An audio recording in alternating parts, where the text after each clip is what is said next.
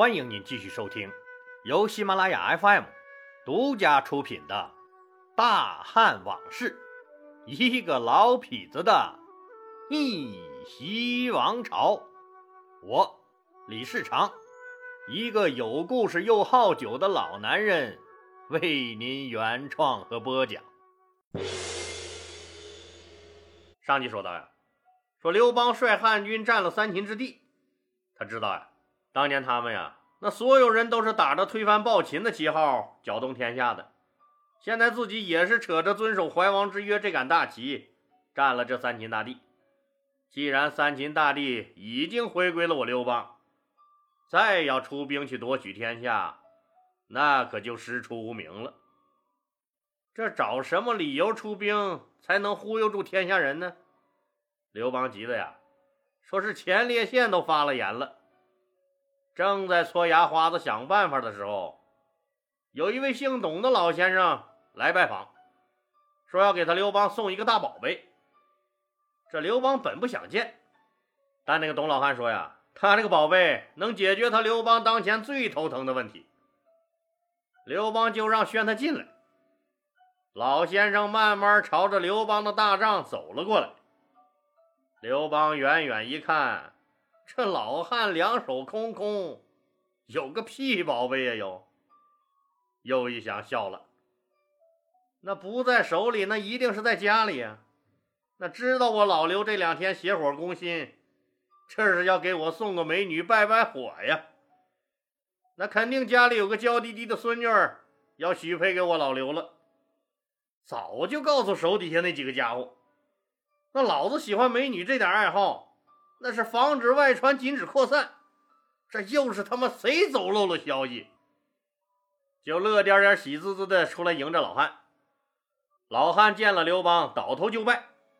刘邦赶紧扶住老汉：“老人家不必多礼。”老汉自我介绍：“姓董，是这新城当地的三老，今年呀八十二岁了。”哎，我们经常说这三老三老的。那肯定说的不是你三老爷，也不是我三老爷，那是谁三老爷？哼，谁三老爷也不是。那这个三老说的是啥呀？这个三老啊，指的是当时啊执掌教化的乡下的基层干部，职责就是负责教化老百姓了，查证调停啊，说邻里邻居的纠纷了这些。那当然也不是什么人都能干这乡干部的，一般是具备一定德行的长者。而且学识广，还备受人们尊敬爱戴的人，才能担任这个职务。刘邦扶老先生坐下，兴冲冲地问：“不知老先生有何指教？”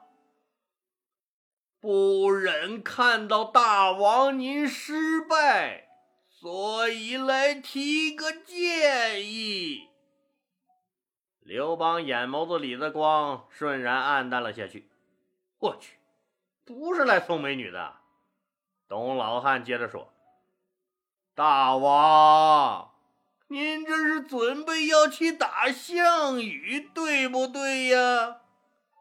刘邦点了点头。我想问问大王，您为什么要打项羽呢？我、我、我打项羽是因为，因为。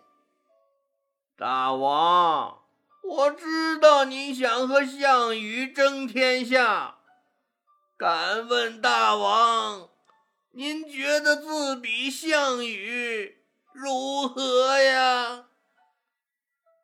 刘邦长叹一声：“不瞒老先生您，项羽暴虐天下，比之当年的暴秦都有过之无不及。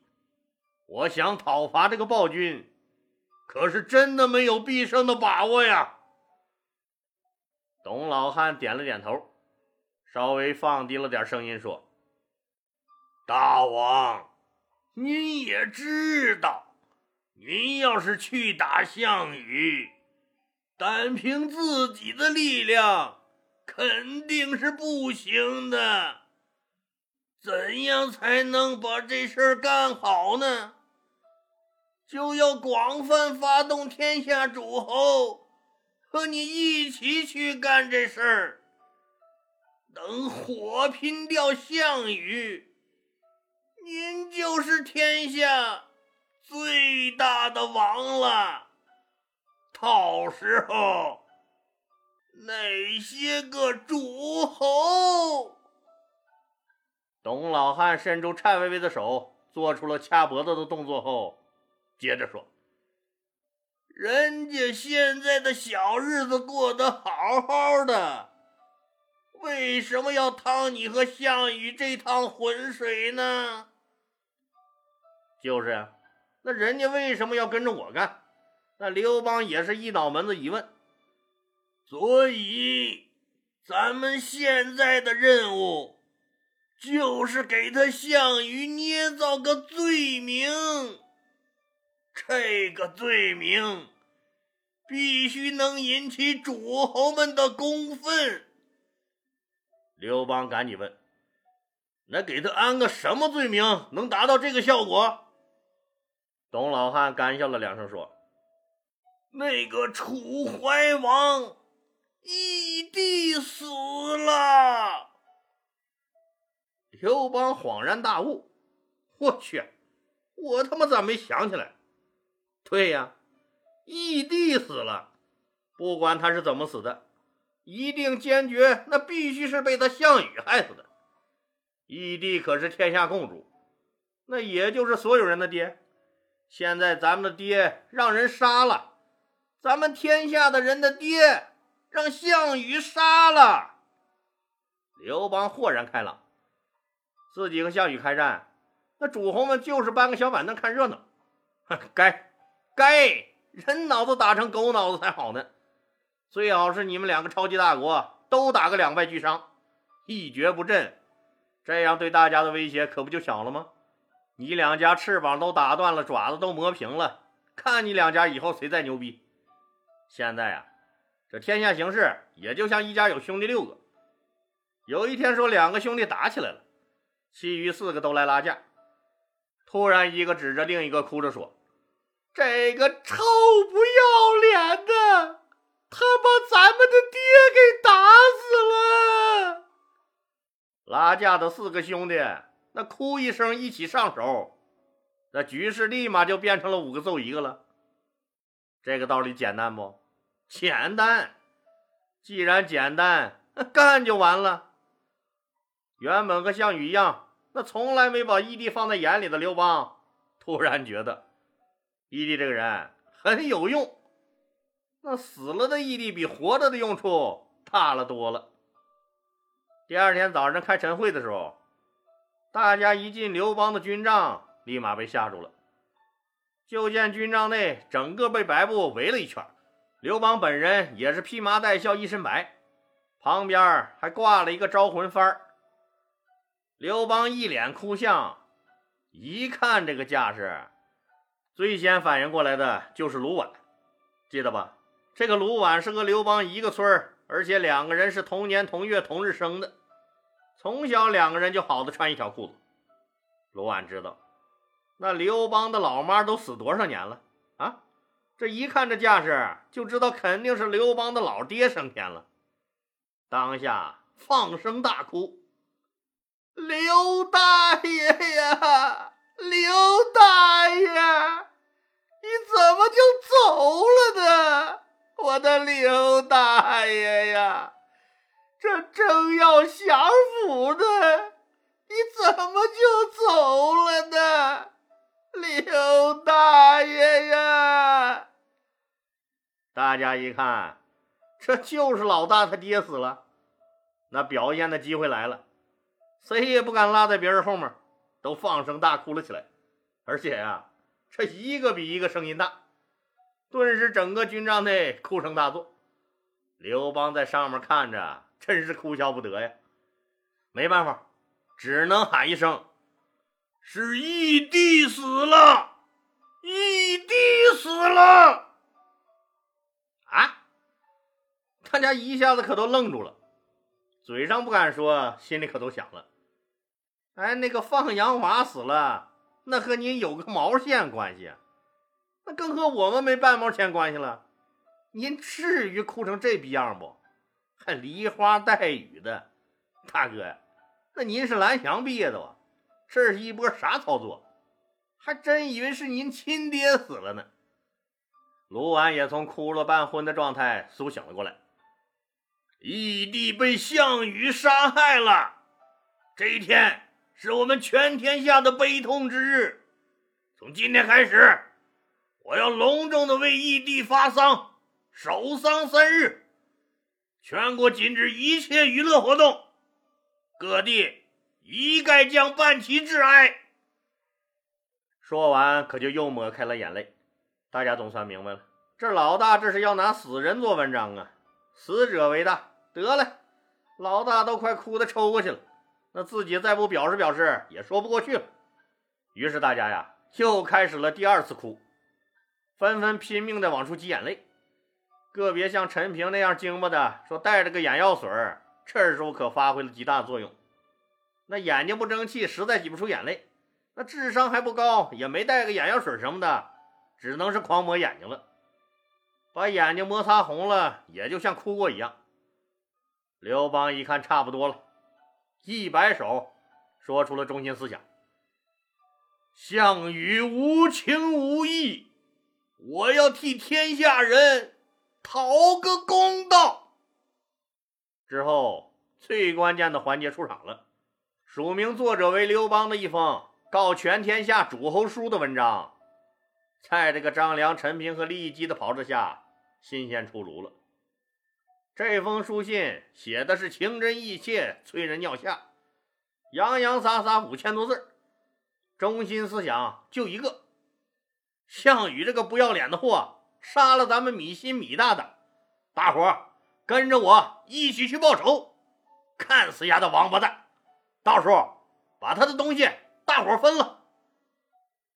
尽管义弟是一个傀儡，那活着的时候谁也不尿他。但他毕竟曾是天下共主，这个是抹杀不掉的事实。刘邦的这次作秀啊，将这个杀了义帝的残暴凶手的大帽子，那算是牢牢扣在项羽头上了，给他刘邦自己涂上了仁义道德的保护色。哼，这岂止是保护色呀，就是个防弹衣，也是进攻项羽最锐利的武器。就这样，他把自己成功的装扮成了仁义之师。刘戏精又开始演戏了。刘邦搭了高高的祭奠台，祭台中央挂着一幅米心的巨幅画像，他亲自穿着丧服，裸露着半个肩膀，和军民一起为这个义弟举哀了三天。刘邦跪在祭台上，是哭一阵发一阵呆，有时候啊，眼睛直勾勾盯着米心的画像，那有时候抬头瞅着灰蒙蒙的天，一言不发。感觉都要哭傻了。这三天里啊，刘邦只喝了一点水，半个米粒都没见他吃，当然见不着刘老大吃东西了。刘戏精发誓要把这出大戏做到完美，对外宣称啊，绝食三日哀悼异地。当着外人面是一口没吃，那背地里什么鸡鸭鱼肉、乌龟、王八、大肘子可是没少啃。与此同时呢。刘邦紧急派出各路使者去各个诸侯国送书信，鼓动大家出兵出力，并将该书配上刘邦为义帝发丧的巨幅插图，由这个大汉出版社紧急印刷，全世界散发。一时间闹的是天下皆知，大家都赞叹：汉王真是个仁义之人呐，不畏强暴，要给冤死的主子报仇了。真男人呐！刘邦派往各诸侯国的使者们呀，也都陆续回来了。这个魏王魏豹呢，人家甚至直接就派出七万人的队伍，跟着使者一起回来了。其他的诸侯也都整军开始了行动，基本上都很顺利。那基本上顺利，就是还有不顺利的呗？谁呀？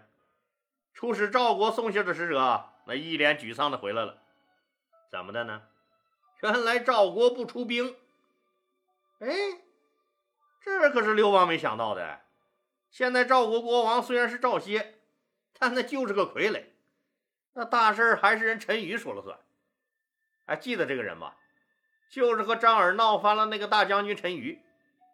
刘邦本以为这个人是最好争取的，他不是一直对项羽分封的主侯王不满吗？也是最早参加反对项羽的人，那可他为什么偏偏不出兵呢？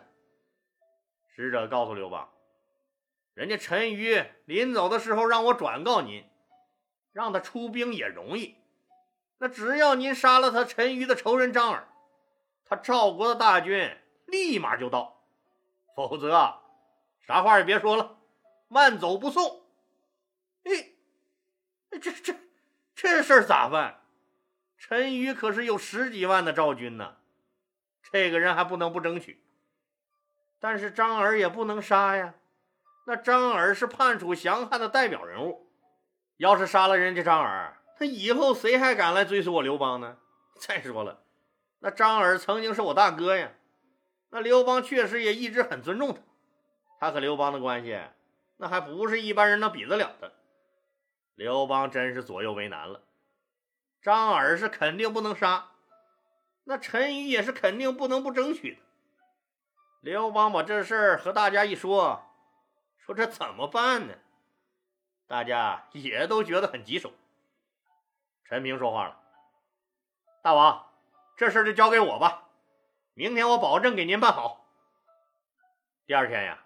陈平让士兵捧了个锦盒，当着刘邦的面打开，里面居然是一颗人头，准确的说，是张耳的人头。刘邦大惊：“你、你、你不张大王，我们张耳老哥还活得好好的呢。”刘邦恍然大悟，这是陈平找了一个和张耳长相差不多的人，拉去砍了头。准备送给陈馀，像，太像了。好，陈馀拿到刘邦送来的人头一看，这不就是仇人张耳吗？你刘邦够意思，我陈馀也一样够意思。就派将军赵熙带两万人马来听从刘邦调遣。就这样，刘邦把能争取到的诸侯全部召集了起来。他们是呀，韩王信、河南王申阳、魏王魏豹。殷王司马昂、赵王赵歇、常山王张耳，还有那个原塞王司马欣和狄王董翳的部队，这几路诸侯的联军，加上他汉军，有五十六万之多。刘邦带着这些人，浩浩荡荡、大摇大摆的准备去攻取彭城了。就在刘邦摩拳擦掌，准备大干一场的时候，大将军韩信私下里给刘邦分析了一下这次战争。韩信认为，说现在就去直攻项羽的老巢彭城，那有冒进和急于求成的嫌疑。韩信进一步分析道：“现在项羽的主力都在齐国，就是咱们侥幸顺利的夺了彭城，那项羽的大军肯定回师救援，又免不了一场恶战。到时候，您汉王只身在敌国作战，那些个诸侯们可都是靠不住的，随风倒。”只要项羽一强，他们必败无疑。所以，咱们能不能稍缓一缓？刘邦摇了摇头说：“不能缓了，咱们现在只能趁这个热乎劲儿，一举拿下他彭城。要是等到项羽消灭了齐国人，那他就更强大了，咱们就很难动得了他了。”韩信接着说：“大王。”你想过没有？要是项羽知道咱们去打他的彭城，他自己来不及救援，那会不会直接带兵从齐国来攻咱们的汉中？要是那样的话，咱们互相占了对方的都城，我看对咱们的意义也不是很大。刘邦沉吟了一会儿，点了点头，也是，将军考虑的很周全，我们不得不防啊。这样，你留下坐镇洛阳，防备项羽抄咱们后路。文官，我把利级魏无知给你留下；武将把曹参、灌婴、傅宽、晋西也都给你留下。你看怎么安排布防吧。韩信觉得这样还不至于那么被动，能够进可攻，退可守。刘邦就记了大旗，带领诸侯联军五十六万人，杀气腾腾奔向了彭城。就在刘邦大军即将到达彭城之时，又有一股新鲜的血液要给刘邦添砖加瓦了。刘邦碰到了一个老熟人，谁呀？就是咱们之前说的那个和项羽打了一仗就躲起来的游击将军彭越。那两个人本来就是老相识。这时候的彭越也有个两三万人了，刘邦的队伍进一步壮大了。这时刘邦的底气也就更足了，六十万人马合力攻打一个彭城，那还不是手到擒来的吗？好了，今天就说到这儿吧。谢谢大家！如果您喜欢我的作品呢，请点击该专辑右上角的订阅键。喜马拉雅对本专辑提供免费的订阅服务，订阅以后，节目有更新就自动显示在节目列表中了，方便您的收听。更欢迎老铁们打赏、点赞、评论、转发和分享，谢谢。